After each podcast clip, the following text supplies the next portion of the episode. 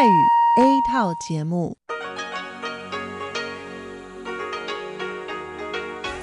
ที่นี่สถานีวิทยุเรดิโอไต้หวันอินเตอร์เนชันแนลก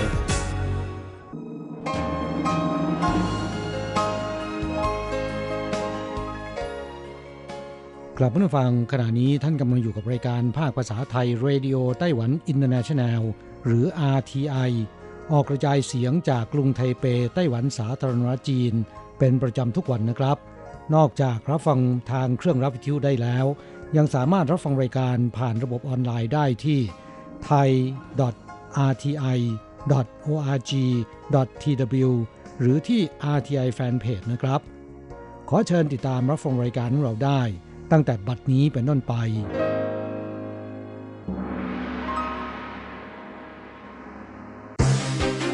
ลำดับแรก ขอเชิญติดตามรับฟัง ข่าวประจำวัน สวัสดีค่ะท่านผู้ฟังที่เคารพช่วงของข่าวจากรายการ Radio Taiwan International ประจำวันอังคารที่ 5 มกราคม ปีพุทธศักราช 2564 สำหรับข่าวไต้หวัน มีดิฉันอัญชันทรงพุทธเป็นผู้รายงานค่ะ หัวข้อข่าวมีดังนี้สภาคองเกรสสหรัฐผ่านร่างกฎหมายมอบอำนาจกลาโหมปี 2021 กระทรวงการต่างประเทศไต้หวันระบุเป็นการสารต่อความร่วมมือระหว่างไต้หวันสหรัฐในเชิงลึก ไต้หวันก้าวสู่หลักชัยใหม่ชำระค่าโดยสารรถเมย์ผ่านมือถือ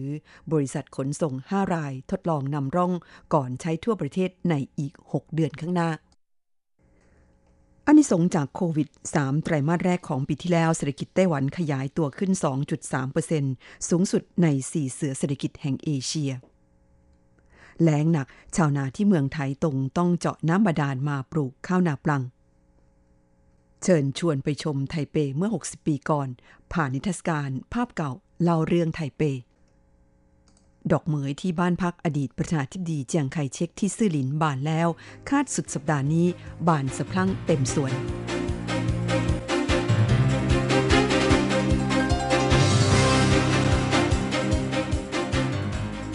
ไปเป็นรายละเอียดของข่าวค่ะ อันดับแรกไปดูข่าวที่สภาคองเกรสสหรัฐผ่านร่างกฎหมาย มอบอำนาจกลาโหมปี 2021 กระทรวงการต่างประเทศไต้หวันระบุเป็นการสารต่อความร่วมมือระหว่างไต้หวันสหรัฐในเชิงลึกต่อกรณีที่สภาผู้แทนราษฎร และวุฒิสภาสหรัฐได้ยื่นยติใหม่ และมีมติเห็นชอบให้ผ่านร่างกฎหมายว่าด้วยการมอบอำนาจกลาโหม หรือ NDNA ปีงบประมาณ 2021 อีกครั้ง หลังจากที่ประธานาธิบดีโดนัลด์ทรัมป์ได้ปฏิเสธการรับร่างกฎหมายดังกล่าว แม้จะผ่านการเห็นชอบของทั้งสองสภาเมื่อปลายปีที่แล้ว ด้านกระทรวงการต่างประเทศไต้หวันสาธารณจีนแถลงว่าเคารพกระบวนการนิติบัญญัติของสหรัฐ และจะจับตาความคืบหน้าของสถานการณ์อย่างใกล้ชิด นางโอเจียงอานโฆษกกระทรวงการต่างประเทศแถลงว่า ความจริงประเด็นไต้หวันเป็นประเด็นที่วุฒิสภาและสภาผู้แทนราษฎร ตลอดจนพรรคการเมืองสำคัญของสหรัฐทั้งสองพรรคคือพรรคเดโมแครตและริพับลิกันต่างเห็นพ้อง และให้การสนับสนุนในระดับสูง ซึ่งเรื่องนี้เรารู้สึกขอบคุณเป็นอย่างมาก ขณะเดียวกันก็ขอขอบคุณหน่วยงานฝ่ายบริหารของสหรัฐ ภายใต้การนำของประธานาธิบดีโดนัลด์ทรัมป์ที่ได้ยกระดับความสัมพันธ์ ระหว่างไต้หวันกับสหรัฐขึ้นมา จนถึงระดับที่ดีที่สุดในประวัติศาสตร์ รวมถึงอนุมัติแผนการจำหน่ายอาวุธยุทโธปกรณ์ให้ไต้หวันมากถึง 11 ครั้ง โฆษกกระทรวงการต่างประเทศยังระบุว่า ไต้หวันจะติดต่อสื่อสารกับหน่วยงานฝ่ายบริหาร และสภาคองเกรสของสหรัฐอย่างใกล้ชิดต่อไป ทั้งนี้เพื่อสารต่อความร่วมมือและแลกเปลี่ยนระหว่างไต้หวันกับสหรัฐในเชิงลึกอย่างต่อเนื่อง และมั่นคงสืบไปเข้าต่อไปไต้หวันก้าวสู่หลักชัยใหม่ ชำระค่าโดยสารรถเมล์ผ่านมือถือ บริษัทขนส่ง 5 รายทดลองนำร่องก่อนใช้ทั่วประเทศในอีก 6 เดือนข้างหน้า เมื่อวันที่ 5 มกราคมนี้นายหลินเจียหลงรัฐมนตรีว่าการกระทรวงคมนาคม ไต้หวันสาธารณจีน พร้อมด้วยนายเฉินเหวินรุ่ยอธิบดีกรมทางหลวง รวมถึงผู้ประกอบการบริษัทขนส่ง 5 ราย และผู้ประกอบการชำระเงินผ่านเครือข่ายของระบบโทรศัพท์มือถือ 3 ราย ได้แก่ EasyCard, iCash และ iPassCard ได้ร่วมพิธีเปิดใช้ระบบการชำระค่าโดยสารรถเมล์ผ่าน QR Code ซึ่งประชาชนจะยังคงได้รับสิทธิพิเศษ หรือส่วนลดทุกอย่างเหมือนกับการชำระค่าโดยสารผ่านบัตรอิเล็กทรอนิกส์ที่ใช้อยู่ในปัจจุบัน นอกจากนี้ยังจะได้รับแต้มสะสมจากการชำระค่าโดยสารผ่าน QR Code เพิ่มจากปกติ 20%คาดหลังทดลองใช้นำร่องกับบริษัทขนส่ง 5 รายนี้แล้ว ซึ่งประกอบด้วย MTC Bus กัวกวงบัส ฟงหยวนบัส เกาชงบัส และ PT บัส เป็นเวลา 6 เดือนแล้ว จะนำมาใช้กับบริษัทขนส่งทั่วประเทศ ข่าวต่อไปอนิสงจากสถานการณ์โควิด 3 ไตรมาสแรกของปีที่แล้วเศรษฐกิจไต้หวันขยายตัว 2.3%สูงสุดในบรรดา 4 เสือเศรษฐกิจแห่งเอเชีย คุณผู้ฟังการสถานการณ์การแพร่ระบาดของโรคติดเชื้อไวรัสโคโรนา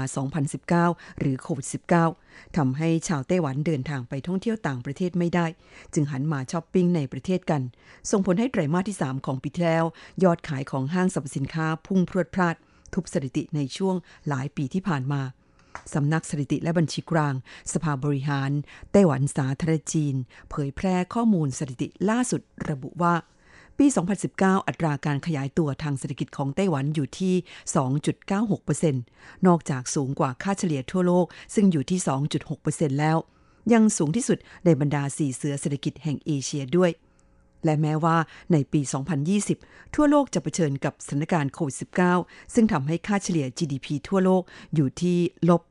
4%แต่ในช่วง 3 ไตรมาสแรกของปี 2020 GDP ของไต้หวันยังคงสูงถึง 2.3%นำหน้าเกาหลีใต้ ซึ่งอยู่ที่ลบ 0.8%สิงคโปร์ลบ 6.5%และฮ่องกงลบ 7.2%สำนักสถิติยังปรับเพิ่ม GDP ปี 2020 เป็น 2.54%และคาดการว่าในปี 2021 นี้ การจับจ่ายของภาคเอกชนในไต้หวันจะทะลุ 10 ล้านล้านเหรียญไต้หวัน ซึ่งจะทำให้ GDP ในปี 2021 เพิ่มเป็น 83%นายจูเจ๋อหมินผู้อำนวยการสำนักสถิติและบัญชีกลางเผยว่า จากการที่ภาคเอกชนขยายการลงทุนในประเทศ ยกเว้นมีปัจจัยพิเศษตัวอื่นมากระทบโดยตรง คาดการว่าการขยายตัวทางเศรษฐกิจของไต้หวัน จะสูงกว่าค่าเฉลี่ยทั่วโลก และจะครองอันดับหนึ่งของสี่เสือเศรษฐกิจแห่งเอเชียอย่างต่อเนื่องเข้าต่อไปเชิญชวนไปชมไทเปเมื่อ 60 ปีก่อน ผ่านนิทรรศการภาพเก่า เล่าเรื่องไทเป พิพิธภัณฑ์ประวัติศาสตร์แห่งชาติ ร่วมกับมหาวิทยาลัยฟูเรน จัดนิทรรศการภาพเก่าเล่าเรื่องไทเป ซึ่งทำพิธีเปิดนิทรรศการที่มหาวิทยาลัยฟูเรนเมื่อวันที่ 4 มกราคมที่ผ่านมา และเนื่องในวาระครบรอบ 60 ปี แห่งการก่อตั้งมหาวิทยาลัยฟูเรน นอกจากมีภาพถ่ายเก่าๆ ของเขตพื้นที่ไทเป ในยุคทศวรรษ 1960 ถึง 1980 แล้ว ยังมีภาพถ่ายในช่วงของการก่อสร้างอาคารเรียน ภายในมหาวิทยาลัยฟูเรนจำนวนมากถูกนำมาจัดแสดง เพื่อให้ประชาชนทั่วไป นักศึกษาตลอดจนคณาจารย์ได้ย้อนรำลึกถึงประวัติความเป็นมาของไทเป และสถาบันการศึกษาของตนเอง นายเลี้ยวสินเทียน ผู้อำนวยการพิพิธภัณฑ์ประวัติศาสตร์แห่งชาติ กล่าวขณะปราศัยในพิธีเปิดนิทรรศการว่า เรามาย้อนรำลึกความทรงจำเมื่อ 60 ปีที่แล้ว ด้วยภาพถ่ายเก่าๆเหล่านี้กัน เราต้องการให้ทุกท่านที่เข้ามาชมนิทรรศการนี้ ได้ลองผนึกประสาทการมองเห็นของท่าน เข้ากับความทรงจำในอดีตกันดู ด้านนายเจียงฮั่นเซิงอธิการบดีมหาวิทยาลัยฟูเรนกล่าวว่า จากภาพถ่ายเก่าๆเหล่านี้ทำให้เราได้รู้ว่าเมื่อ 60 ปีที่แล้วที่นี่มีสภาพการเป็นอย่างไรบ้าง นิทรรศการนี้ยังทำให้เราได้มีโอกาสย้อนรำลึกอดีต โดยผ่านมุมกล้องของช่างภาพที่เป็นเจ้าของภาพถ่ายเก่าๆเหล่านี้ ได้รู้จักแผ่นดินเกิดของเรามากขึ้น และนี่เป็นสิ่งที่วิเศษมาก นิทรรศการภาพเก่าเล่าเรื่องไทเป จัดแสดงที่ชั้น 3 อาคารสูเตอ๋อภายในมหาวิทยาลัยฟูเรนตั้งแต่บัดนี้เป็นต้นไป จนถึงวันที่ 25 มกราคมนี้ สุดท้ายเป็นข่าวที่ดอกเหมยที่บ้านพักอดีตประธานาธิบดีเจียงไคเชกที่ซื่อหลินบานแล้ว คาดสุดสัปดาห์นี้บานสะพรั่งเต็มสวนช่วงวันหยุดปีใหม่ที่ผ่านมาทั่วไต้หวันสภาพอากาศหนาวเย็นมากนะคะ โดยเฉพาะเขตภาคเหนือหนาวเป็นพิเศษ แต่อากาศยิ่งหนาวเท่าไหร่ ดอกเหมย ซึ่งเป็นดอกไม้ประจำชาติของไต้หวันสาธารณจีนก็จะยิ่งบานสะพรั่งสวยงามมากเท่านั้น ตั้งแต่ปีใหม่เป็นต้นมา ดอกเหมยในสวนดอกไม้ที่บ้านพัก อดีตประธานาธิบดีเจียงไคเชกที่เขตซื่อหลินในกรุงไทเป หรือซื่อหลินกวนติ เริ่มทยอยเบ่งบานแล้วประมาณ 30-40%คาดการว่าหลังลมหนาวระลอกใหม่ที่จะพัดมาถึงในวันพฤหัสบดีที่ 7 มกราคมนี้แล้ว จะบานสะพรั่งเต็มที่ 100%โดยดอกเหมยที่ซื่อหลินกวนตี เป็นพันธุ์ที่ดอกสีขาว กลีบดอกมี5กลีบ พบมากในพื้นที่ราบและเนินเขาที่ไม่สูงมากนัก นอกจากนี้ในกรุงไทเปยังมีสวนดอกเหมยอีกสองแห่ง คือสวนดอกเหมยบริเวณหลังบริษัทการไฟฟ้าไต้หวัน สาขาภาคเหนือ ติดถนนจงซานเปลู่และที่สวนสาธารณะสวงชีเขตซื่อลิน ซึ่งก็เริ่มทยอยเบ่งบานแล้วประมาณ 20-30%คาดการว่าจะเบ่งบานเต็มที่ในช่วงสุดสัปดาห์นี้เช่นกัน สำหรับคุณผู้ฟังที่สนใจจะไปชม สามารถเดินทางไปที่สลินกวนตีด้วยรถไฟฟ้าสายสีแดง หรือสายอาลงที่สถานีซื่อหลิน หรือ R16 หรือซื่อหลินจันออกทางประตู 2 เลี้ยวซ้ายข้ามถนนจงซานเปลู่เดินไปประมาณ 500 เมตรก็ถึงค่ะ เปิดให้ชมฟรีทุกวันตั้งแต่เวลา8นาฬิกาถึง 18นาฬิกาคุณผู้ฟังคะนั่นเป็นช่วงของข่าวไต้หวันประจำวันนี้นำเสนอโดยดิฉันอัญชันทรงพุทธค่ะ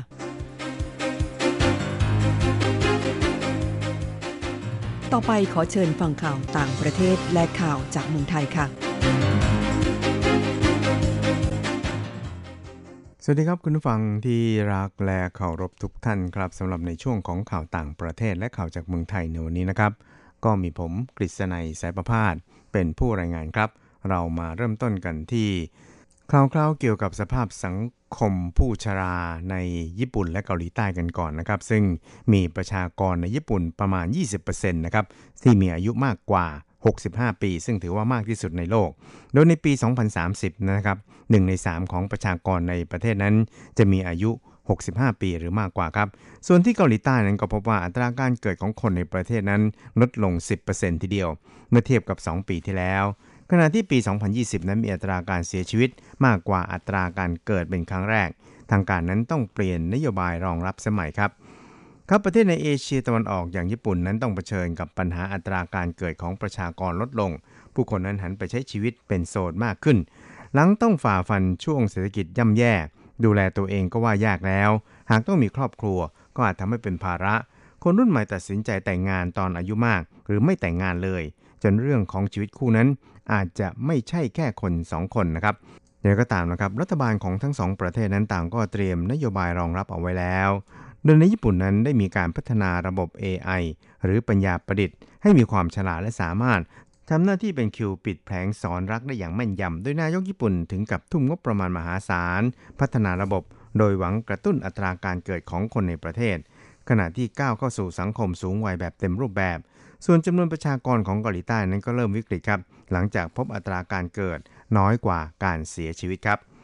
ครับช่วงเราไปติดตามข่าวๆจากเมืองไทยกันบ้างครับ ช่วงแรกเราไปดูเกี่ยวกับนายแพทย์ทวีสิน วิษณุโยธินโฆษกศูนย์บริหารสถานการณ์การแพร่ระบาดของโรคติดเชื้อไวรัสโคโรนา 2019 หรือโควิด -19 หรือตัวย่อว่าสบคครับ ก็ได้รายงานเกี่ยวกับสถานการณ์ของผู้ติดเชื้อโควิด -19 ในไทยนะครับ ซึ่งปรากฏว่าในวันนี้นั้นมีผู้ป่วยยืนยันติดเชื้อในประเทศ 82 รายครับ ติดเชื้อในแรงงานต่างด้าว คือเป็นการตรวจคัดกรองเชิงรุก 439 รายสถานที่กักกันที่รัฐจัดให้ 6 รายนะครับ รักษาหายเพิ่มขึ้น 45 ราย กลับบ้านแล้ว 4,397 รายนะครับ ไม่มีผู้เสียชีวิตเพิ่ม ซึ่งตอนนี้ยอดผู้เสียชีวิตในไทยนั้น อยู่ที่ 65 ศพครับ ส่วนยอดสะสมของผู้ป่วยนะครับอยู่ที่ 8,966 ราย สุดท้ายเราไปดูข่าวเกี่ยวกับทางด้านนายชัดชัยพรมเลิศปลัดกระทรวงมหาดไทยในฐานะหัวหน้าผู้รับผิดชอบในการแก้ไขสถานการณ์ฉุกเฉิน ในส่วนที่เกี่ยวกับการสั่งการ และก็ประสานกับผู้ว่าราชการจังหวัด และผู้ว่าราชการกรุงเทพมหานคร ได้สั่งการไปยังผู้ว่าราชการทั่วประเทศและกรุงเทพนะครับดำเนินการเพิ่มเติมใน 3 ด้านก็คือ ขอความร่วมมือประชาชนปฏิบัติตามมาตรการป้องกันโควิด -19 อย่างเต็มขีดความสามารถนะครับ ประการที่ 2 ก็คือประชาสัมพันธ์ สร้างการรับรู้และความตระหนักแก่ประชาชน ให้ความร่วมมือหากทราบว่าตนเองได้เคยเดินทางไปในพื้นที่ ที่มีการพบผู้ติดเชื้อหรือพื้นที่ควบคุมสูงสุด ขอให้กักตัวเอง และหลีกเลี่ยงการสัมผัสกับบุคคลอื่น เป็นเวลา 14 วันครับ ประการที่ 3 ก็คือต้องปฏิบัติตามข้อสั่งของนายกรัฐมนตรี ที่กวดขันไม่ให้มีบ่อนการพนันในพื้นที่ ซึ่งเป็นจุดเสี่ยงต่อการแพร่ระบาดของโรค โดยเคร่งครัดครับครับและสำหรับกรุงเทพมหานครนะครับก็กำหนดให้เป็นพื้นที่ควบคุมสูงสุดนะครับ ก็มีมาตรการหลายอย่างครับ อย่างเช่น ปิดสถานที่เสี่ยงต่อการแพร่ระบาด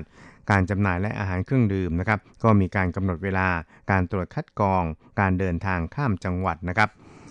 ครับช่วงเราไปติดตามเกี่ยวกับอัตราแลกเปลี่ยนระหว่างค่าเงินเหรียญไต้หวันกับเงินบาทนะครับรวมทั้งเงินเหรียญสหรัฐด้วย หากต้องการโอนเงินบาท 10,000 บาท ต้องใช้เงินเหรียญไต้หวัน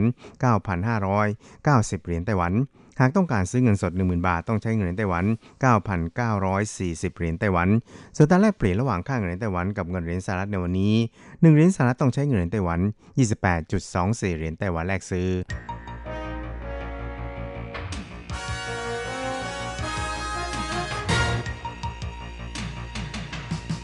วิทยาการที่ก้าวหน้า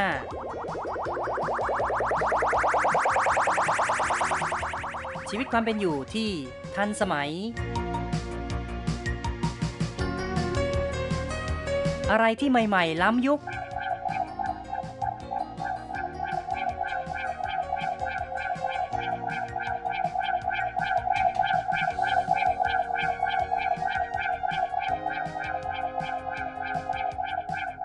อเชิญติดตามในไต้หวันไฮเทค ดำเนินรายการโดย แสงชัย กิตติภูมิวงศ์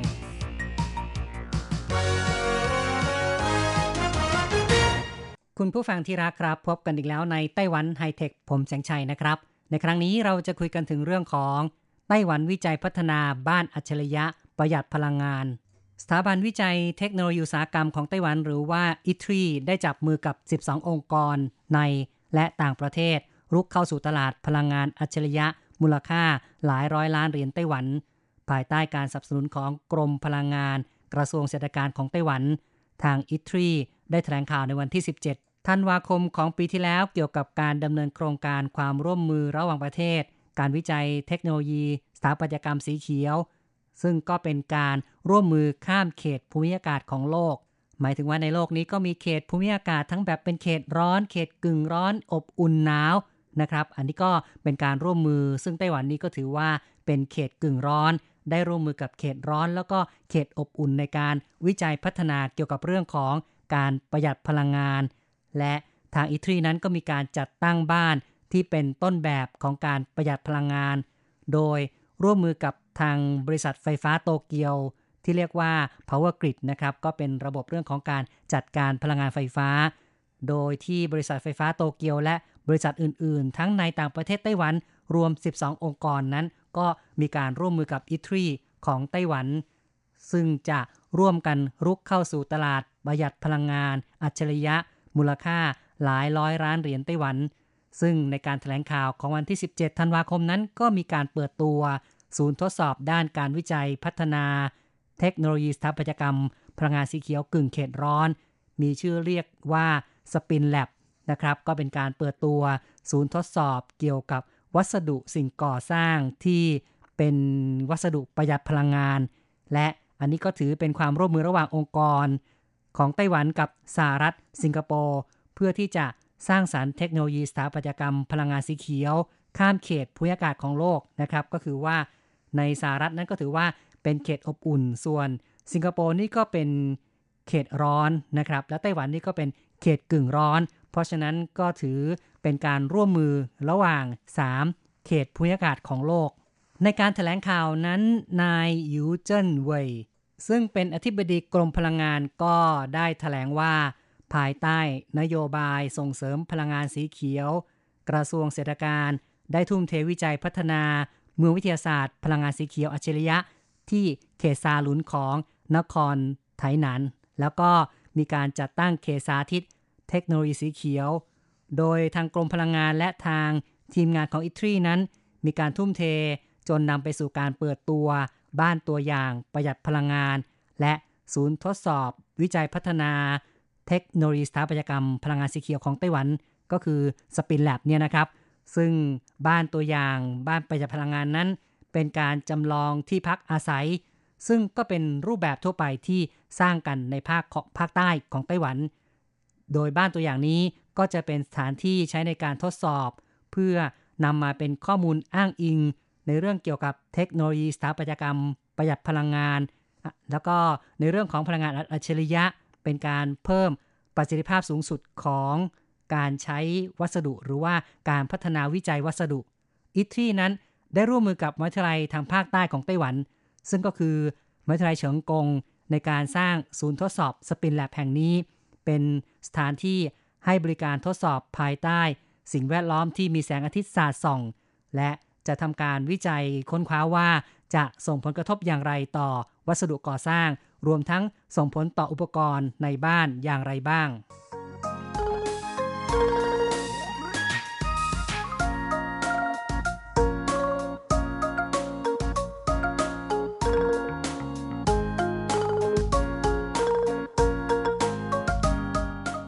การสร้างอาคารหรือว่าสร้างบ้านในปัจจุบันนั้นกล่าวได้ว่ามีการใช้ระบบควบคุมอัจฉริยะที่มีความก้าวหน้า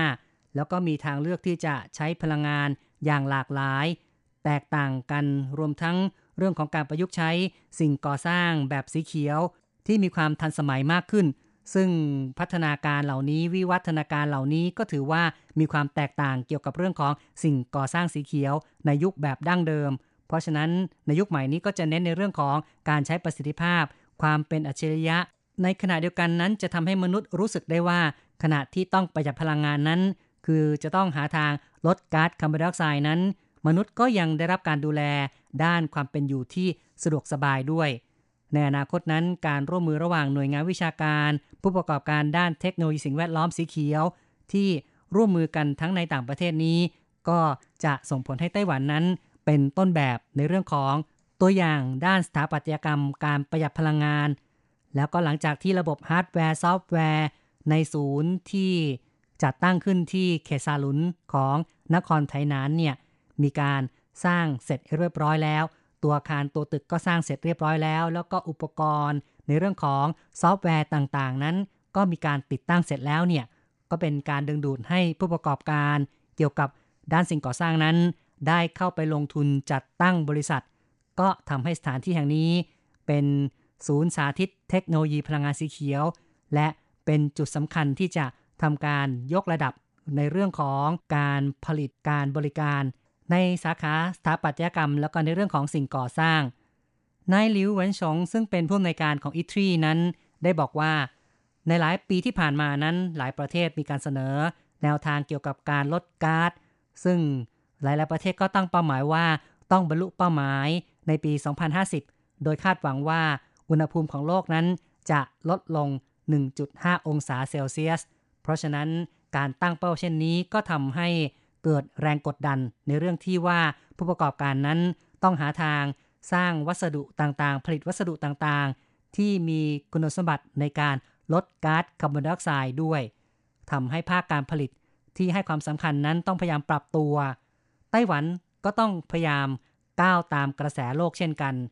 จึงจะสามารถสร้างเศรษฐกิจแล้วก็สร้างพลังขับเคลื่อนใหม่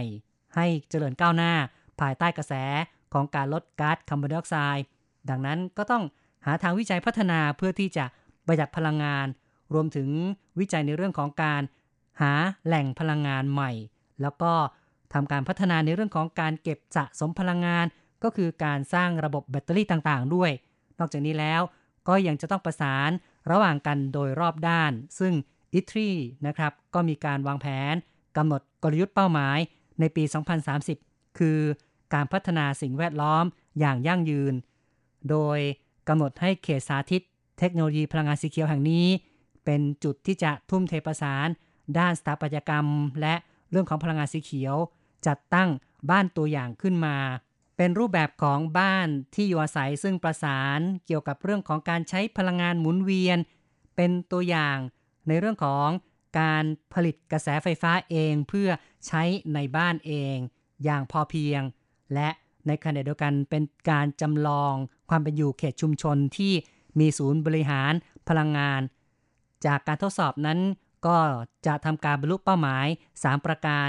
ประการแรก ก็จะเป็นการแสดงให้เห็นความเป็นไปได้ ในการประยุกต์ใช้งาน ในเรื่องของการปรับลดเพิ่มกระแสไฟฟ้าแบบอัจฉริยะ ประการที่ 2 นั้นก็จะเป็นการประสานเทคโนโลยีที่เกี่ยวข้อง เพื่อการจัดตั้งนิคมอุตสาหกรรม ในอนาคตหรือว่าการตั้งสัพพลายเชนขึ้นมาก็คือ การตั้งห่วงโซ่การผลิตนะครับ ในเรื่องของระบบอุตสาหกรรมขึ้นมา และประการที่ 3 นั้น ก็ถือว่าการจัดตั้งเขตสาธิตนั้น เป็นการให้ความรู้แก่ประชาชน ให้ตระหนักถึงความสำคัญของการใช้พลังงานให้คุ้มค่า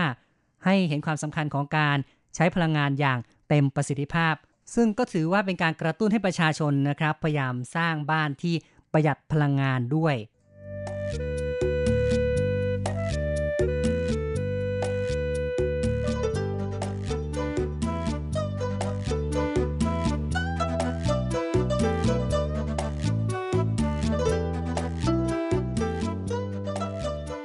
ตัวอย่างบ้านประหยัดพลังงานที่ทางอิตรีและองค์กรต่างๆ 12 แห่งที่ร่วมกันสร้างขึ้นมานี้ ก็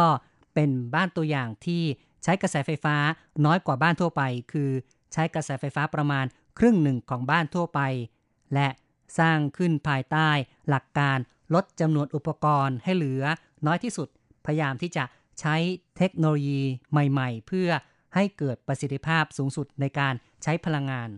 ทั้งนี้ทั้งนั้นทางอิตรีมีการร่วมมือกับทาง Power Grid ของบริษัทไฟฟ้าโตเกียว เป็นต้นรวม 12 หน่วยงานนะครับ ร่วมกันพัฒนาประยุกต์เทคโนโลยีควบคุมแบบอัจฉริยะ เพิ่มประสิทธิภาพสูงสุดของอุปกรณ์ ทั้งติดตั้งระบบเซ็นเซอร์ ระบบแสงสว่าง ระบบควบคุมอัจฉริยะที่ใช้ AI หรือว่าปัญญาประดิษฐ์ รวมถึงมีการใช้เทคโนโลยี 5G สร้างรูปโฉมใหม่แห่งความสะดวกสบาย เป็นการสร้างสรรค์ใหม่ทั้งเรื่องของ แหล่งพลังงานใหม่ การเก็บพลังงานแบบใหม่ และการประหยัดพลังงานที่ได้ผลดี รวมทั้งสิ่งต่างๆ เหล่านี้ก็จะเป็นพื้นฐานของการพัฒนาสินค้าและบริการเพื่อขยายเข้าสู่ตลาดโลกนะครับ ในเรื่องของการประหยัดพลังงานที่มีมูลค่าหลายร้อยล้านเหรียญไต้หวันอย่างที่บอกนะครับ นายหวังเว่ยเจ๋อผู้ว่าการนครไทยนั้นนั้นก็บอกว่านครไทยนั้นเนี่ยมีความสำคัญในฐานะที่ เป็นจุดปรับเปลี่ยนแล้วก็ยกระดับพลังงานปกติเข้าสู่พลังงานสีเขียว เป็นจุดที่จะสร้างสรรค์ในเรื่องของสิ่งแวดล้อมสีเขียว สร้างสรรค์ในเรื่องของการลดก๊าซคาร์บอนไดออกไซด์และผู้ประกอบการก็มีการวางรากฐาน คือมีการย้ายเข้ามาตั้งบริษัทตั้งโรงงานอยู่ในนครไทยนั้น และมีการขยายตัวในหลายพื้นที่ จึงคาดหวังว่าในยุคใหม่นั้น ในยุคของการก่อสร้างยุคสถาปัตยกรรมยุคใหม่เนี่ย ก็จะใช้เทคโนโลยีประหยัดพลังงานที่จะพัฒนาให้รุ่งเรืองมากขึ้น การจัดสร้างบ้านตัวอย่างประหยัดพลังงานนั้น ที่ได้รับความสนใจจากทาง Power Grid ของบริษัทไฟฟ้า ญี่ปุ่น หรือว่าบริษัทโตเกียวเนี่ยนะครับ แล้วก็ยังมีความร่วมมือจากบริษัทแก๊สโตเกียวด้วย มีการทดสอบในไต้หวันตั้งแต่ปี 2019 เกี่ยวกับเรื่องของระบบมาตรวัดพลังงานยุคใหม่ ซึ่ง เป็นการผสานรวมมาตรไฟฟ้า น้ำประปา แล้วก็แก๊ส3อย่างรวมเป็นหนึ่งเดียว ซึ่งก็จะมีระบบที่ใช้ในการคำนวณวัดปริมาณแบบใหม่ ใช้การส่งข้อมูลในระบบที่เรียกว่าไวซันเป็นมาตรฐานสื่อสารไร้สาย ที่ใช้ในการวิเคราะห์ข้อมูล การใช้น้ำการใช้ไฟฟ้า การใช้แก๊สของอุปกรณ์ในบ้าน เป็นการแสดงถึงการผสมผสานแล้วก็การสร้างนวัตกรรมใหม่ในเรื่องของ ความเป็นอยู่อัจฉริยะ การประยุกต์ในเรื่องของการปรับระดับการใช้กระแสไฟฟ้า มีการจัดแสดงในบ้านตัวอย่างแห่งนี้ ซึ่งเป็นที่ทดสอบเกี่ยวกับเรื่องของ ระบบอัจฉริยะด้านพลังงานสำหรับชุมชนที่พักอาศัย จะทำให้ผู้ประกอบการและผู้ป้อนกระแสไฟฟ้าก็คือผู้ที่ผลิตกระแสไฟฟ้าป้อนให้กับครัวเรือนนั้นสามารถใช้เป็นจุดทดสอบในเรื่องของการโหลดไฟฟ้า ซึ่งก็จะเป็นการหาทาง แก้ปัญหา การกำหนดลำดับความต้องการไฟฟ้าของอุปกรณ์ต่างๆ ซึ่งในเรื่องของการลดปัญหาการโหลดไฟฟ้านั้นก็เริ่มจากการประหยัดพลังงานนั่นเอง จุดเด่นที่สำคัญอีกประการหนึ่งของเขตสาธิตการประหยัดพลังงานนั้น ก็คือเรื่องของการจัดตั้งศูนย์ทดสอบ ในเรื่องของสิ่งก่อสร้างสีเขียวที่เรียกว่าสปินแลบนะครับ ศูนย์ทดสอบแห่งนี้ก็นับว่าเป็นศูนย์แห่งแรกในเขตกึ่งร้อน มีจุดเด่นคือ ได้ทำการจำลองบ้าน ที่หันไปทางทิศทางต่างๆ ได้รับแสงแดดในมุมที่ต่างกัน เป็นการทดสอบว่าจะส่งผลต่อวัสดุก่อสร้าง หรือว่าอุปกรณ์ต่างๆ ในบ้านอย่างไรบ้าง โดยพยายามทำตามสภาพความเป็นจริงนำมาเปรียบเทียบกับการคำนวณทางทฤษฎี และก็จะสามารถใช้เป็นการกำหนดมาตรฐานในอนาคตได้ คุณผู้ฟังครับการพูดคุยในรายการไต้หวันไฮเทคในเรื่องของไต้หวันวิจัยพัฒนา บ้านอัจฉริยะ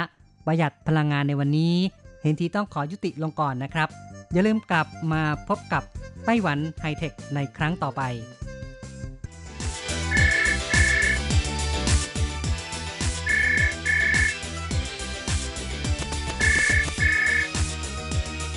ที่นี่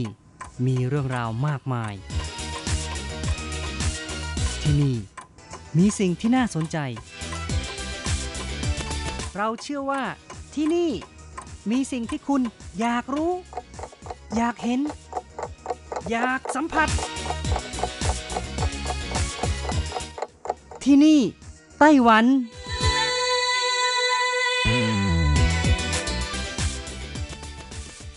สวัสดีปีใหม่ค่ะ คุณผู้ฟังก็ต้องทักทายกันหน่อยนะคะ แม้ผ่านไปหลายวันแล้ว แต่ว่ารายการที่นี่ได้หวันก็ยังคงเป็น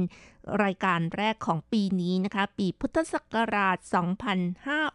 2564 ก็ขอให้คุณผู้ฟังทุกท่าน มีสุขภาพแข็งแรงเฮ้งเฮงรวยรวยๆ ตลอดปีตลอดไปนะคะ และในวันนี้นะคะก็ยังคงมีเรื่องราวดีๆ ที่นำมาเล่าสู่กันฟังนั่นก็คือเรื่องของซันเย่าค่ะ ซึ่งเป็นอาหารบำรุงที่เป็นพืชจากธรรมชาติของไต้หวัน ซันเย่าคืออะไร หลายคนอาจจะรู้จัก แต่หลายคนอาจจะไม่คุ้นหรือว่าหลายคนนะคะเคยกินแล้วแต่ก็ไม่รู้ว่าเรียกอะไรนะคะ แต่ก็ไม่เป็นไรค่ะ วันนี้เราก็มาทำความรู้จักไปด้วยกันนะคะซันเย่าภาษาอังกฤษก็เรียกกันว่าไชนิดแยมนะคะ บางทีก็เรียกกันว่าหวายซันนะคะ แต่ว่าหวายซันนั้นแหล่งปลูกอยู่ที่จีนแผ่นดินใหญ่ค่ะ คนแต้จิ๋วก็จะเรียกว่าหวยซัวนะคะ มีขายตามร้านขายยาจีน เป็นรูปแบบแห้งที่เป็นส่วนผสมของเครื่องตุ๋นยาจีนทั้งหลายนะคะ หรือว่านำไปต้มกับน้ำซุปบำรุงสุขภาพไม่ว่าหวายซันหรือว่าซันเย่าต่างก็เป็นอาหารบำรุงได้ทั้งนั้นเลยค่ะ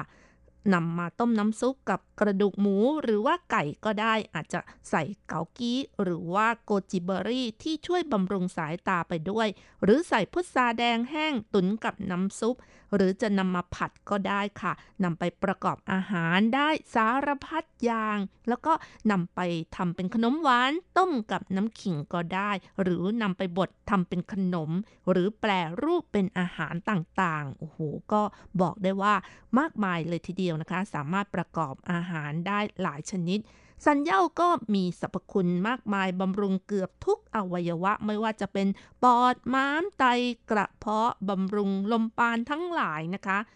ไม่ว่าสันเย้าหรือว่าหวายซันต่างก็เป็นพืชมีหัวอยู่ในวงกรอยทั้งนั้นเลยค่ะ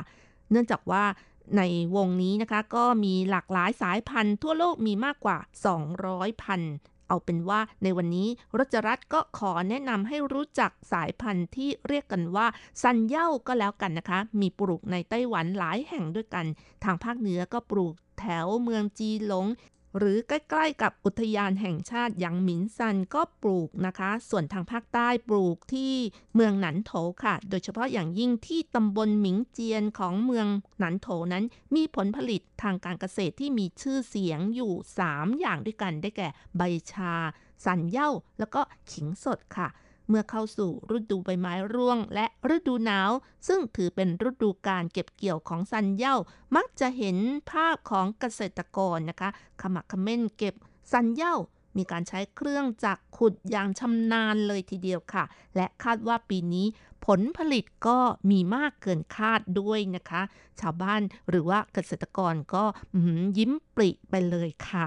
สันเหย้าที่ปลูกในไต้หวันหากแบ่งตามลักษณะของรูปร่างหน้าตาแล้วก็แบ่งเป็น 2 ชนิดด้วยกัน ชนิดแรกมีรูปร่างเป็นหัวใหญ่ท่อนสั้น ๆนะคะ และอีกชนิดหนึ่งก็มีรูปร่างท่อนยาวหน่อย แล้วก็ขนาดเล็กกว่านะคะ ส่วนถ้าดูจากลักษณะของเนื้อสันเย้าก็มีทั้งเนื้อสีขาว เนื้อสีเหลือง และสีม่วงแดงค่ะ ปัจจุบันพื้นที่เพาะปลูกสันเย้า ที่มีปริมาณมาก และมีคุณภาพดีเป็นพันมันเลือดนกนะคะ สีของรูปร่างภายนอกออกจะสีดำค่ะ เปลือกออกสีดำน้ำตาลนะคะ เนื้อสีขาวออกเหลืองเล็กน้อยค่ะหัวมีความยาวประมาณ 62 ถึง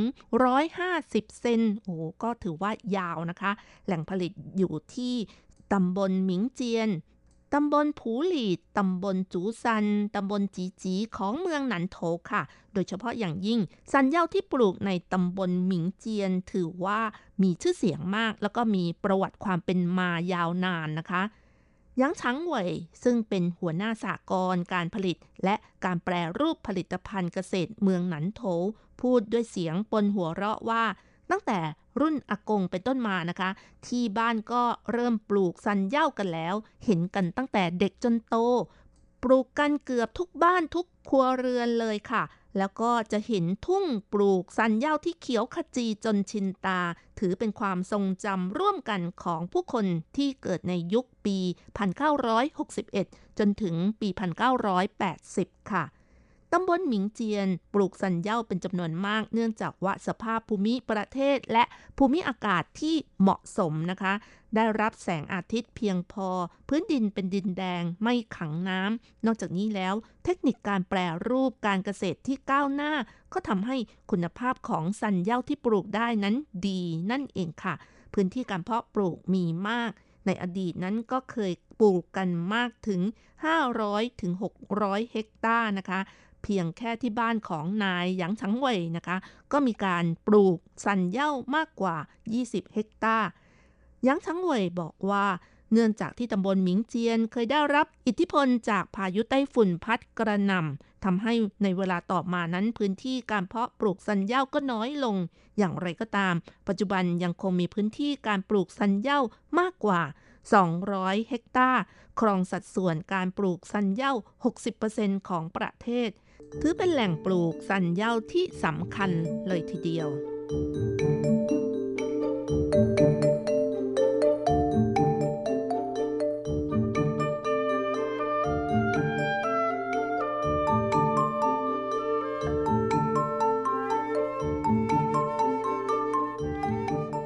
สันเย่าก็เป็นพืชประเภทหัวนะคะ คือมีรากหรือลำต้นอยู่ใต้ดินที่ใช้สะสมอาหารคล้ายๆ ประเภทมันเทศ ชาวบ้านทั่วไปคิดว่าไม่จะเป็นต้องดูแลอะไรมากมาย ก็สามารถปลูกได้หัวใหญ่และสวย แต่ในความเป็นจริงแล้ว สันเย่าเป็นพืชหัวที่ปลูกและเก็บเกี่ยวปีละหนึ่งครั้งเท่านั้น ปลูกไม่ง่ายอย่างที่คิดในสมัยก่อนการปลูกสันเย่าในดินปนทรายที่ยกตัวสูง เนื่องจากสันเย่าจะฝังหัวอยู่ในดินที่ลึกมากกว่า 1 เมตรขึ้นไป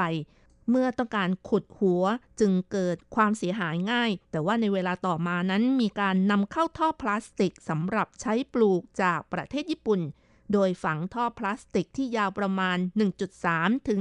1.5 เมตร แบบเฉียงๆลงไปในดิน เพื่อแก้ปัญหาความเสียหายจากการขุดหัวเมื่อมันโตขึ้นค่ะ การทำเช่นนี้ก็ทำให้สันเย่าที่ปลูกได้นั้น มีความสวยงาม มีรูปร่างยาว และมีความตรงด้วยค่ะ การปลูกสันเย่าจะต้องปรับหน้าดินให้เสร็จก่อนช่วงของเทศกาลเชงเม้ง จะต้องเรียงท่อพลาสติกลงไปในดิน ใส่ปุ๋ย และเอาหัวพันสันเย่าที่ผ่านการฆ่าเชื้อวางลงในท่อที่วางเฉียงๆ จากนั้นพลิกดิน กรบดิน ปูหน้าดินด้วยพลาสติก และสร้างค้างไม้สำหรับให้เถาเลื้อยนะคะ และหลังจากเทศกาลเชงเม้งไปแล้ว สันเย่าที่ปลูกลงดินจะเริ่มแตกหนอขั้นตอนการปลูกถ้านับตั้งแต่การปรับหน้าดินจนกระทั่งเก็บเกี่ยวนั้น ก็จะต้องผ่านขั้นตอนการทำงานถึง 28 ขั้นตอนด้วยกัน ซึ่งถือว่าไม่ง่ายเลยทีเดียว นอกจากนี้ในช่วงการเจริญเติบโตนั้นก็ต้องระมัดระวังในเรื่องของการดูแลจัดการอย่างเช่นว่า การถางหญ้า การรดน้ำเป็นช่วงๆ ต้องใช้แรงงานและ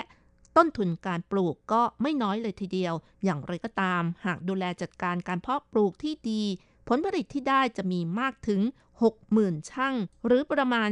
36,000 กิโลกรัมต่อเฮกตาร์ค่ะ ก็ถือว่าไม่น้อยเลยทีเดียว แต่ว่า 1 ปีมีแค่ครั้งเดียวนะคะสำหรับเนื้อที่ของนายหยางฉังเว่ยปลูกเอง ก็มีมากกว่า 20 เฮกตาร์ รวมถึงสมาชิกในสากลและไม่ใช่สมาชิกสากลคาดว่าในปีนี้จะมีผลเก็บเกี่ยวสันเย่าเกือบ 1 ล้าน5หมื่นกิโลกรัมค่ะ ทำให้หลายคนสงสัยว่า โอ้โห ปริมาณมากมายอย่างนี้นะคะ ขายไปที่ไหน ระบายกันอย่างไรนะคะ นายหยางพูดปนหัวเราะว่า พลังความร่วมมือที่มีมาก พวกเราร่วมมือกับไฮเปอร์มาร์เก็ตซุปเปอร์มาร์เก็ตอย่างเช่น RT-Mart Carrefour มีการส่งมอบสินค้าอย่างสม่ำเสมอ แล้วก็เสมอต้นเสมอปลาย ขายได้ราคาดี มีหลักประกันทำให้เกษตรกรหลายคนร่วมมือกับสหกรณ์ แต่อย่างไรก็ตามเกษตรกรทั่วไปมักจะไม่มีช่องทางจำหน่ายนะคะนายหยางบอกด้วยว่าเคยมีเกษตรกรปลูกซันเย่าปริมาณน้อยนำไปฝากขายที่ตลาดค้าส่งผักผลไม้เมืองไทเป แต่ขายได้ราคาไม่ดี ต่อมาก็ติดต่อกับสากลจึงทำให้มีรายได้สม่ำเสมอ เพราะว่าถ้าส่งขายตลาดผักผลไม้จำนวนมาก ก็จะส่งผลต่อราคาของสันเย่า ซึ่งก็คือถูกกดราคานั่นเอง เพราะฉะนั้นนายหยางก็เลยแนะนำว่าให้ร่วมมือกับสากลหรือว่าช่องทางขายที่เชื่อถือได้ดีกว่านายหยางยังบอกด้วยว่า สันเย่าที่ผ่านการหั่นเป็นชิ้นนั้นจะเปลี่ยนเป็นสีน้ำตาลง่าย แม้จะบรรจุแบบสุญญากาศผ่านไปไม่กี่วันจะขยายตัวดูไม่สวยทำให้ขายไม่ดี แม้ว่าคำนึงถึงสังคมครอบครัวเล็ก แต่เกิดความเสียหายมากกว่า เพราะฉะนั้นส่วนใหญ่ก็จะขายสันเย่าทั้งหัวจะดีที่สุด เนื่องจากสันเย่าของสากลนั้น คุณภาพดียอดขายก็ดีด้วย ขายได้ 70,000 ถึง 80,000 ช่างต่อสัปดาห์ด้วยนะคะนอกจากนี้นายหยางฉังเหวยยังเป็นผู้นำการปลูกสันเย่าคุณภาพดี สามารถตรวจสอบแหล่งเพาะปลูกที่มีการจัดการที่โปร่งใส มีการบันทึกข้อมูลไว้ทุกขั้นตอนของการปลูก เพื่อให้ผู้บริโภคนั้นเกิดความไว้วางใจนั่นเอง ทั้งนี้ทั้งนั้นมีการร่วมมือกับมหาวิทยาลัยจงซิง ตรวจสอบความปลอดภัยของการใช้ยาฆ่ามาแมลงเป็นประจำ มีการบรรจุภัณฑ์ที่ถูกสุขอนามัยกรมอาหารและการเกษตรนะคะ ก็คาดหวังว่าให้นายหยางนั้นเป็นผู้นำเป็นตัวอย่างให้กับเกษตรกรตำบลหมิงเจียน เพื่อให้เกษตรกรนั้นเข้าร่วมการปลูกสันเย่าที่สามารถตรวจสอบแหล่งเพาะปลูกได้นั่นเองสันเย่าถือเป็นพืชที่มีคุณค่าทางโภชนาการสูง ไม่กี่ปีมานี้ คนไต้หวันให้ความสำคัญกับการดูแลสุขภาพ กินอาหารที่ปลอดภัยมีประโยชน์ แล้วก็เป็นอาหารที่มาจากธรรมชาติด้วยนะคะทำให้สันเย่าซึ่งเป็นอาหารสุขภาพเป็นที่ต้องการของตลาดมากขึ้น นายหยางยังบอกว่าในสมัยก่อนคนจนไม่มีเงินซื้อเนื้อไก่หญิงอยู่เดือนหลังคลอดบุตรของตำบลหมิงเจียน ล้วนแต่ใช้ซันเย่าในการบำรุงสุขภาพ เพราะฉะนั้นซันเย่าจึงได้รับฉายาว่า โสมของคนจน นายหยางบอกว่าที่ผ่านมาตำบลหมิงเจียน ปลูกซันเย่ากินซันเย่าแม้จะกินทุกวัน แต่ก็ไม่ค่อยรู้เรื่องของอาหารบำรุงสุขภาพ ไม่เคยคิดที่จะพัฒนาเป็นอาหารบำรุงสุขภาพ เนื่องจากสันเย่าสดเก็บได้ไม่นานจำเป็นต้องมีการแปรรูป จึงมีการตั้งสากลแปรรูปสินค้าเกษตรเมืองหนันโถขึ้น เพื่อรวมพลังเพิ่มช่องทางการขายให้กับเกษตรกร สันเย่าตำบลหมิงเจียนเหมาะต่อการนำไปแปรรูปมาก นอกจากปรุงสุกจากสันเย่าสดแล้ว สามารถแปรรูปเป็นสันเย่าแห้งบะหมี่สันเย่าหรือทำเป็นไส้ขนม หรือทำเป็นขนมขบเคี้ยว หรือแม้แต่นำไปหมักเป็นเหล้าสันเย่าสามารถพัฒนาแปรรูปได้หลากหลายรูปแบบ อย่างเช่น ในปี 2019 ภายใต้คำแนะนำของรัฐบาลเมืองหนันโถและคณะกรรมการการเกษตร ผลักดันทำเครื่องดื่มสันเย่าผสมเห็ดหูนุขาว และใส่พุทราแดงทั้งผล เครื่องเคียงที่ใส่ล้วนเป็นผลิตภัณฑ์ของท้องถิ่น รสชาติไม่หวานมาก ได้รับการตอบรับจากผู้บริโภคไม่น้อย และเพื่อเพิ่มช่องทางการขาย ยังได้ร่วมมือกับเว็บไซต์ขายสินค้าโมโมขายผลิตภัณฑ์เกษตร คุณภาพดี ให้ผู้บริโภคได้ซื้ออีกด้วยค่ะ ก็ถือว่าเป็นเรื่องที่สำคัญนะคะ แม้ว่ามีประโยชน์มาก แต่ว่าถ้าช่องทางการขายไม่ดี เกษตรกรก็ขายผลิตภัณฑ์ไม่ออกเช่นกันนะคะ ต้องร่วมด้วยช่วยกันทั้งเกษตรกรและผู้ประกอบการจึงจะบรรลุผลได้ เอาละค่ะ คุณฟังเวลาของรายการหมดลงอีกแล้วนะคะ อย่าลืมนะคะ กลับมาติดตามเรื่องราวดีๆ ในช่วงเวลาที่นี่ไต้หวันกับรัชรัตได้ใหม่สัปดาห์หน้าเวลาเดียวกันสำหรับวันนี้ ก็ขอให้คุณผู้ฟังทุกท่าน มีสุขภาพแข็งแรงมีความสุข สวัสดีค่ะ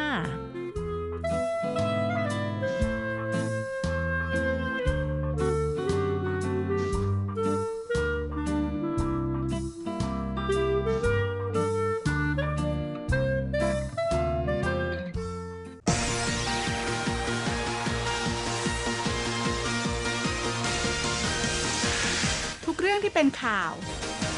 ทุกเรื่องที่เป็นกระแสในสังคมไต้หวัน เราจะจับมาเล่าให้คุณฟังทุกสัปดาห์ที่ RTI ผ่านมุมมองของคนรุ่นใหม่ กับรายการมิติใหม่ไต้หวัน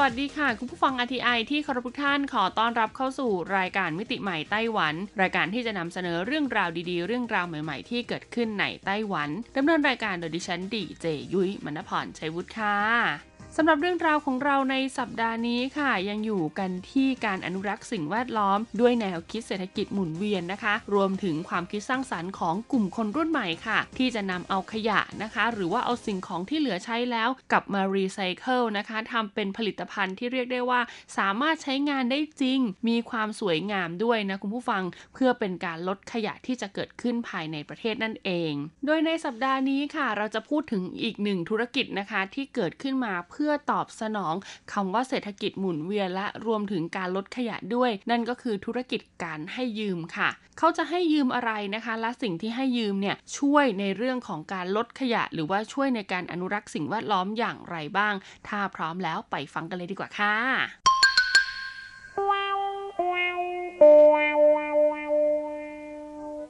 เครื่องดื่มชาบรรจุแก้วพลาสติกของไต้หวันได้รับความนิยมอย่างมาก สังเกตได้จากยี่ห้อเฟรนไชส์ต่างๆ ที่แพร่หลายไปทั่วโลก เครื่องดื่มเหล่านี้สามารถสร้างโอกาสทางธุรกิจ แต่ในขณะเดียวกันค่ะ ก็สร้างขยะจากแก้วเครื่องดื่มนะคะมากถึง 1,500 ล้านใบต่อปี โชคดีนะคะที่คุณซ่งอีเจินและคุณหลี่อี้เหอ ผู้ก่อตั้งบริษัท Last Longer Project นะคะริเริ่มโปรโมทบริการให้เช่ายืมภาชนะ Good to Go มอบทางเลือกใหม่สำหรับการทดแทนการใช้ภาชนะแบบครั้งเดียวทิ้ง เมื่อมาถึงย่านการค้าเจิ้งซิงนครไทยหนันนะคะ หรือบริเวณรอบมหาวิทยาลัยเฉิงกง จะเห็นว่ามีร้านค้าจำนวนไม่น้อยค่ะที่ติดป้ายเล็กๆ ซึ่งมีสัญลักษณ์รูปแก้วน่ารักน่ารักให้สแกน QR code ข้างๆ และเพิ่ม Good to Go นะคะ เป็นเพื่อนในไลน์ก็จะสามารถให้บริการเช่ายืมภาชนะได้ทันที เพียงแค่โชว์ภาพในจอมือถือให้ทางร้านดูว่าคุณได้เลือกใช้บริการเช่ายืมภาชนะ ทางร้านก็จะใช้แก้วของ Good to Go บรรจุเครื่องดื่ม ซึ่งเมื่อดื่มหมดแล้วนะคะ ค่อยนำแก้วไปคืนณร้านค้าที่ร่วมกับ Good to Go ร้านใดก็ได้ ทีมงานของ Good to Go ค่ะ จะไปรับแก้วที่ใช้แล้วนะคะ จากทางร้านเนี่ยไปทำความสะอาดยังโรงงานค่ะ ซึ่งการทำความสะอาดของเขาเนี่ยต้องบอกเลยว่าผ่านกรรมวิธีฆ่าเชื้อโรคด้วย สำหรับประชาชนแล้วค่ะไม่ต้องนำแก้วมาเอง แล้วก็ไม่ต้องล้างแก้วด้วย ความเคยชินในการใช้ชีวิตจึงไม่ได้เปลี่ยนแปลงไปมากนักทำตัวสบายๆก็สามารถช่วยอนุรักษ์สิ่งแวดล้อมได้เช่นกัน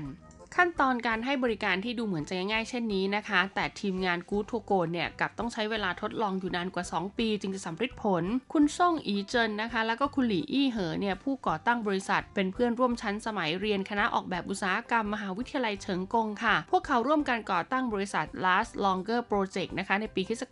2015 เพียงแค่นำทรัพยากรที่สามารถใช้ได้กลับมา ก็ช่วยฟื้นคืนชีพให้พวกมันได้สิ่งของต่างๆนะคะ ไม่ควรที่จะสร้างขึ้นมาเพื่อใช้และทิ้งไปโดยเปล่าประโยชน์พวกเขาเริ่มต้นโครงการแก้ว Good to Go เมื่อปีคศ2017 ย่านการค้าเจิ้งซิงเริ่มทดลองรูปแบบการดำเนินการของ Good to Go โดย Good to Go ได้ทำการสำรวจและวิจัยในรูปแบบที่หลากหลาย เพื่อปรับปรุงขั้นตอนการให้บริการที่ดีขึ้นอย่างต่อเนื่อง ใช้เวลา 1 ปีในการออกแบบแก้วที่คิดค้นขึ้นเป็นพิเศษ โดยพิจารณาถึงปัจจัยเรื่องการทนความร้อน การขนส่ง การล้างทำความสะอาด และกลไกการนำกลับมาใช้ใหม่หลังจากแก้วเกิดความชำรุดเสียหายในที่สุดนะคะเขาก็เลือกใช้พลาสติกประเภทโพลีโพพิลินหรือ PP ซึ่งมีพื้นผิวลื่นไม่เหนียวติดกันมาเป็นวัสดุ และออกแบบแก้วให้สามารถกองซ้อนกันได้ เมื่อส่งกลับมาที่โรงงานทำความสะอาดจะถูกตรวจสอบคุณภาพทีละชิ้น หลังจากสแกน QR code ของแก้วแต่ละใบแล้วก็จะบรรจุลงในถุงกันน้ำทรงยาวที่ออกแบบขึ้นเอง เมื่อร้านค้าเปิดถุงออกก้นแก้วจะอยู่ด้านบน หยิบออกมาใช้ได้โดยสะดวก สำหรับประชาชนผู้บริโภคแล้วนะคะ รูปลักษณ์ของแก้วเนี่ยให้ความรู้สึกเต็มเปี่ยมไปด้วยดีไซน์ ยังสามารถใช้ร่วมกับถุงหิ้วเครื่องดื่มและหลอดดูดลักโลกที่วางจำหน่ายในท้องตลาดได้ด้วย นอกจากนี้ค่ะเมื่อใช้บริการเช่าแก้วแล้วนำกลับมาคืนเรียบร้อยในแต่ละครั้ง ยังสามารถสะสมแต้มเพื่อนำไปแลกคูปองเป็นส่วนลดอาหารหรือเครื่องดื่มได้อีกด้วย การเช่ายืมแก้วนี้ไม่มีค่าเช่าค่ะ แต่มีระยะเวลาจำกัดก็คือจะต้องนำแก้วมาคืน ภายในเที่ยงคืนของวันถัดไป หากเกินเวลาแล้วยังไม่นำมาคืน ระบบจะส่งข้อความแจ้งเตือนผ่านไลน์และถูกระงับสิทธิ์การใช้บริการ ประชาชนที่ใช้บริการ Good to Go ส่วนใหญ่ยอมรับแนวคิดนี้ และไม่จงใจทำลายขั้นตอนการให้บริการ ดังนั้นปัจจุบันค่ะแก้วที่เอาไปแล้ว และไม่นำมาคืนเนี่ยจึงมีอัตราต่ำมาก กิจกรรมตลาดนัดเป็นสถานที่ที่สามารถพบเจอกับ Good to Go ได้นะคะ เช่นงานเทศกาลดนตรีต้ากัง หรือเทศกาลดนตรีเวกอัพภายในบูธเนี่ยมีเครื่องใช้สำหรับรับประทานอาหาร ทั้งแก้วจานชามช้อนซ่อม ประชาชนแค่เพียงใช้บริการเช่าที่บูธของ Good to Go ก็สามารถนำไปใช้กับบูธอาหารว่างต่างๆ ภายในงานได้ ซึ่งช่วยลดปริมาณการใช้ภาชนะแบบครั้งเดียวแล้วทิ้งได้เป็นอย่างมาก เมื่อปีที่แล้วค่ะนอกจาก Good to Go ได้โปรโมทแก้วกับทางร้านค้ามากขึ้น ก็ยังได้พัฒนาเครื่องรับคืนแก้วด้วยตนเองด้วย เพียงสแกน QR code บนแก้วแล้วใส่แก้วลงไปในเครื่อง ทีมงานก็จะมารับแก้วกลับไปเพื่อความสะดวกสบายในการให้ประชาชนเนี่ยสามารถคืนแก้วได้นั่นเอง ถึงแม้ว่าขณะนี้ความร่วมมือกับร้านค้าต่างๆ ยังคงอยู่ระหว่างการโปรโมทและยังต้องแสวงหารูปแบบของธุรกิจที่เป็นไปได้ต่อ แต่กระนั้นนะคะ ความเปลี่ยนแปลงที่กูทัวโกลงมือทำเพื่อแก้ปัญหาขยะภาชนะใช้ครั้งเดียวแล้วทิ้ง ก็ได้รับความสนใจจากผู้คนเป็นจำนวนมาก อย่างเช่นโรงพยาบาลกวางเถียนนครไถจงนะคะ กองอนุรักษ์สิ่งแวดล้อมเทศบาลเมืองซินจู รวมถึงกองอนุรักษ์สิ่งแวดล้อมนครไถหนันต่างทยอยให้การสนับสนุนในรูปแบบโครงการความร่วมมือ ในนครไถหนันค่ะมีร้านสะดวกซื้อบางแห่งที่ใช้ภาชนะของกู๊ดทูโกบรรจุกาแฟนับจนถึงสิ้นปีที่ศักราช 2019 Good to Go ช่วยอนุรักษ์สิ่งแวดล้อม ด้วยการลดปริมาณภาชนะที่ใช้แล้วทิ้งไปได้กว่า 67,000 ใบ จากความคิดสร้างสารรค์ของชาวไต้หวันนะคะ ก็ไม่น่าเชื่อเลยล่ะค่ะ ว่านอกเหนือจากการให้บริการเช่าแก้วแล้วนะคุณผู้ฟัง ก็ยังมีในส่วนของการให้บริการเช่าเครื่องใช้ไฟฟ้าภายในบ้านอีกด้วย ต้องบอกเลยล่ะค่ะว่าเครื่องใช้ไฟฟ้าภายในบ้านอย่างเครื่องดูดฝุ่นเครื่องฟอกอากาศเนี่ยสามารถเช่าผ่านระบบออนไลน์ได้ โดยแอปพลิเคชัน Home APP 123 แอปพลิเคชันนี้ค่ะถือกำเนิดบนโลกออนไลน์เมื่อเดือนมกราคม ปีคศ2018 นะคะ ถือเป็นแพลตฟอร์มสำหรับแบ่งปันให้เช่าเครื่องใช้ไฟฟ้าภายในบ้านแห่งแรกของโลก ประชาชนเพียงแค่สมัครสมาชิก ถ่ายรูปเครื่องใช้ไฟฟ้าของตนเองแล้วอัปโหลด กรอกข้อมูลเครื่องใช้ไฟฟ้า เครื่องใช้ไฟฟ้าชิ้นนั้นก็จะเข้ามาอยู่ในรายการสินค้า และเจ้าของก็จะกลายเป็นผู้ให้เช่า ที่เปิดให้ผู้คนบนโลกอินเทอร์เน็ตค้นหาเครื่องใช้ไฟฟ้าได้ เรื่องที่น่าประหลาดใจก็คือผู้ก่อตั้งทั้งสองคนต่างไม่มีภูมิหลังด้านวิศวกรรมสารสนเทศเลย แต่พวกเขามีความคิดริเริ่มมากกว่าคนทั่วไปนิดหน่อยเท่านั้นเอง ย้อนกลับไปนะคะในปีคศ2016 ค่ะ แม่บ้านผู้ทำงานประจำสองคนก็คือคุณจวงหุยจินและคุณกาวหลงฉีนะคะ ได้สมัครเข้าคอร์สอบรมอิสระทางการเงินของบริษัท Richard Company ค่ะ และก็เลือกโครงการให้เช่าเครื่องไฟฟ้าเพื่อทำการวิจัยนะคะ พวกเขาได้นำเครื่องใช้ไฟฟ้าภายในบ้านที่มียี่ห้อ ทั้งเครื่องดูดฝุ่นและก็หุ่นยนต์กวาดพื้น มาเปิดให้สมาชิกของ Richard เนี่ยสามารถเช่าฟรีค่ะ ระหว่างนั้นก็ได้ศึกษาและก็วางแผนในรายละเอียดขั้นตอนการเช่าการร่างสัญญา การกำหนดราคาเช่า นอกจากนี้ยังขอให้สมาชิกที่ชำนาญด้านการสร้างเว็บไซต์นะคะ ใช้ Google Form ค่ะ สร้างเว็บไซต์อย่างง่าย ๆ ขึ้นมา คาดไม่ถึงนะคะ ว่าจะมีผู้ใช้งานอินเทอร์เน็ตที่ไม่รู้จักเนี่ยมาขอเช่าจริง ๆ ทั้งสองคนจึงได้สัมผัสถึงความเป็นไปได้ ของการดำเนินธุรกิจให้เช่าเครื่องใช้ไฟฟ้า และในเดือนกรกฎาคมปีศกราช 2017 ค่ะ พวกเขาก็ได้ตัดสินใจก่อตั้งบริษัท Home APP 123 ขึ้นมาอย่างเป็นทางการ คุณเกาหลงฉีเล่านะคะ ว่าในตอนแรกเนี่ยคาดว่าต้องเป็นเครื่องใช้ไฟฟ้าราคาหลักหมื่น จึงจะมีคนเช่า ดังนั้นพวกเขาจึงกำหนดราคาเช่า 2 แบบ ยืมวันอังคารคืนวันศุกร์ค่าเช่า 500 เหรียญไต้หวัน กับยืมวันเสาร์คืนวันจันทร์ค่าเช่า 700 เหรียญไต้หวัน ไม่ว่าจะเป็นเครื่องใช้ไฟฟ้ายี่ห้อใดก็ตาม หรือประเภทใดก็ตาม ค่าเช่าจะแบ่งเป็นแค่วันธรรมดากับวันหยุด 2 แบบเท่านั้น หลังจากดำเนินธุรกิจจริง ๆ จึงพบว่ากระทั่งหม้อไฟฟ้าที่ราคาไม่กี่พันเหรียญก็ยินดีมีคนจ่ายในราคา 500 เหรียญเช่นกัน กลุ่มผู้เช่าสินค้านะคะก็จะแบ่งออกเป็น 3 ประเภทคร่าวๆค่ะ ก็คือมีทั้งผู้ที่ต้องการใช้งานแต่ว่าไม่อยากซื้อ หรือจะเป็นต้องการทดลองใช้ คุณเก้าหลงชี้กล่าวว่าหากทุกคนยินดีที่จะใช้งานแพลตฟอร์มนี้ในการแบ่งปันเครื่องใช้ไฟฟ้า ไม่เพียงแต่จะช่วยกระตุ้นการเคลื่อนไหวให้แก่อุปกรณ์เครื่องใช้ไฟฟ้าของตน แต่ยังช่วยลดการซื้อเครื่องใช้ไฟฟ้ามากมายมากองไว้ในบ้าน แล้วก็ลดปริมาณการผลิตลงด้วย ไม่ใช่ว่าเราไม่สนับสนุนนะคะ ให้ทุกคนซื้อเครื่องใช้ไฟฟ้า แต่ควรจะซื้อในสิ่งงที่ได้ใช้จริง ๆนะคะ แล้วก็ควรที่จะคิดให้ดีก่อนนะถึงประโยชน์ใช้สอยก่อนที่จะตัดสินใจซื้อ ส่วนประเภทที่ 3 ก็คือความต้องการในเชิงพาณิชย์ค่ะ เช่น มีบริษัทที่ต้องการกำจัดกลิ่นนะคะ แล้วก็ตกแต่งทาสีใหม่ จึงเช่าเครื่องฟอกอากาศจำนวน 10 เครื่อง เพื่อให้พนักงานเนี่ยมีสภาพแวดล้อมการทำงานที่ดี หรือแม้แต่กองถ่ายละครเองนะคะ ก็ได้มาเช่าอุปกรณ์จากบริษัท Home APP 123 ค่ะ เพื่อนำไปใช้เป็น prop นะคะ ระดับ high-end ในการประกอบฉากนะคะ ในบ้านหรูเลยทีเดียว ปัจจุบันนี้ค่ะ Home APP 123 เนี่ย ได้รับความต้องการเช่าที่หลากหลายนะคะ ทั้งโคมไฟดักยุง เตาไฟฟ้า ซึ่งใบรายการสั่งจองในเชิงพาณิชย์ปกติแล้วนะคะ ก็จะมีตั้งแต่ 10 ชิ้นขึ้นไปต่อครั้ง คุณเกาหลงฉีเล่าว่า Home APP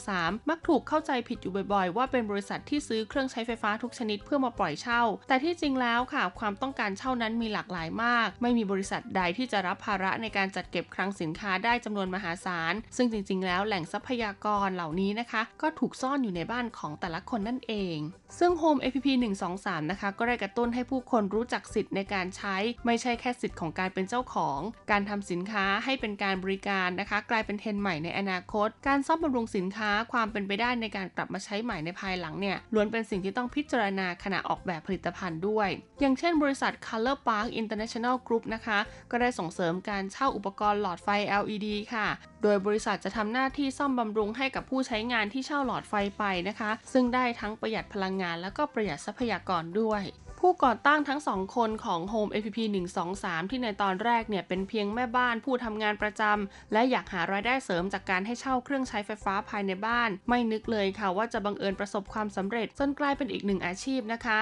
เพราะฉะนั้นอย่าดูถูกพลังแห่งจินตนาการและก็ความคิดสร้างสรรค์ค่ะ บางทีเพียงแค่พลังขับเคลื่อนเล็กๆ ก็อาจนำไปสู่ความเปลี่ยนแปลงที่ยิ่งใหญ่อย่างคาดไม่ถึง และเป็นการเข้าสู่ระบบเศรษฐกิจหมุนเวียนในอีกรูปแบบหนึ่งได้ด้วย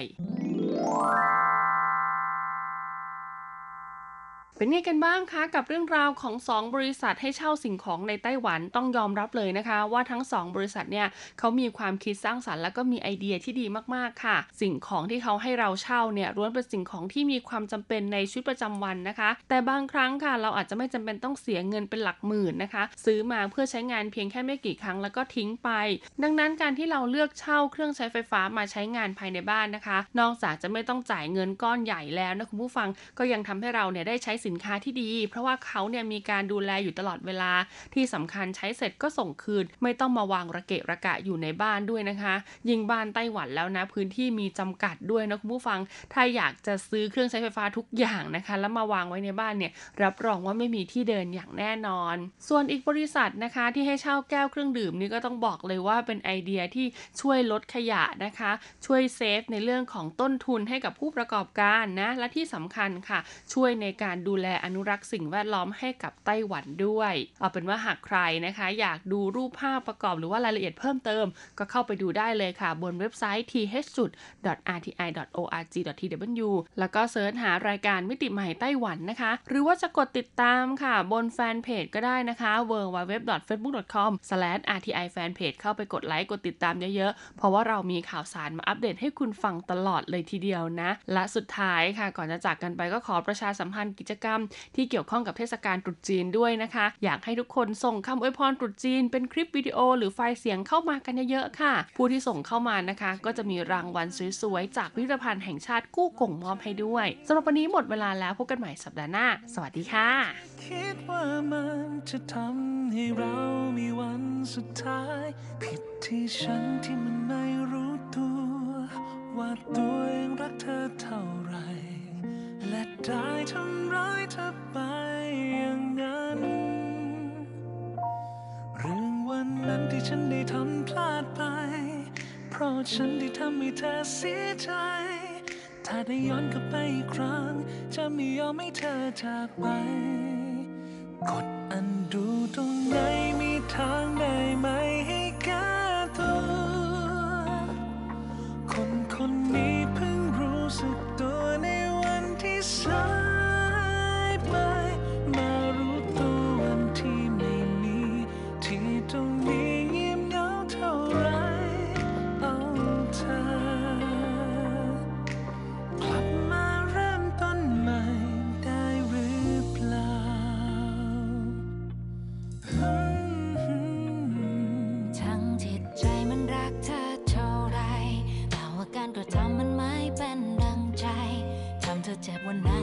คนนี้คือใคร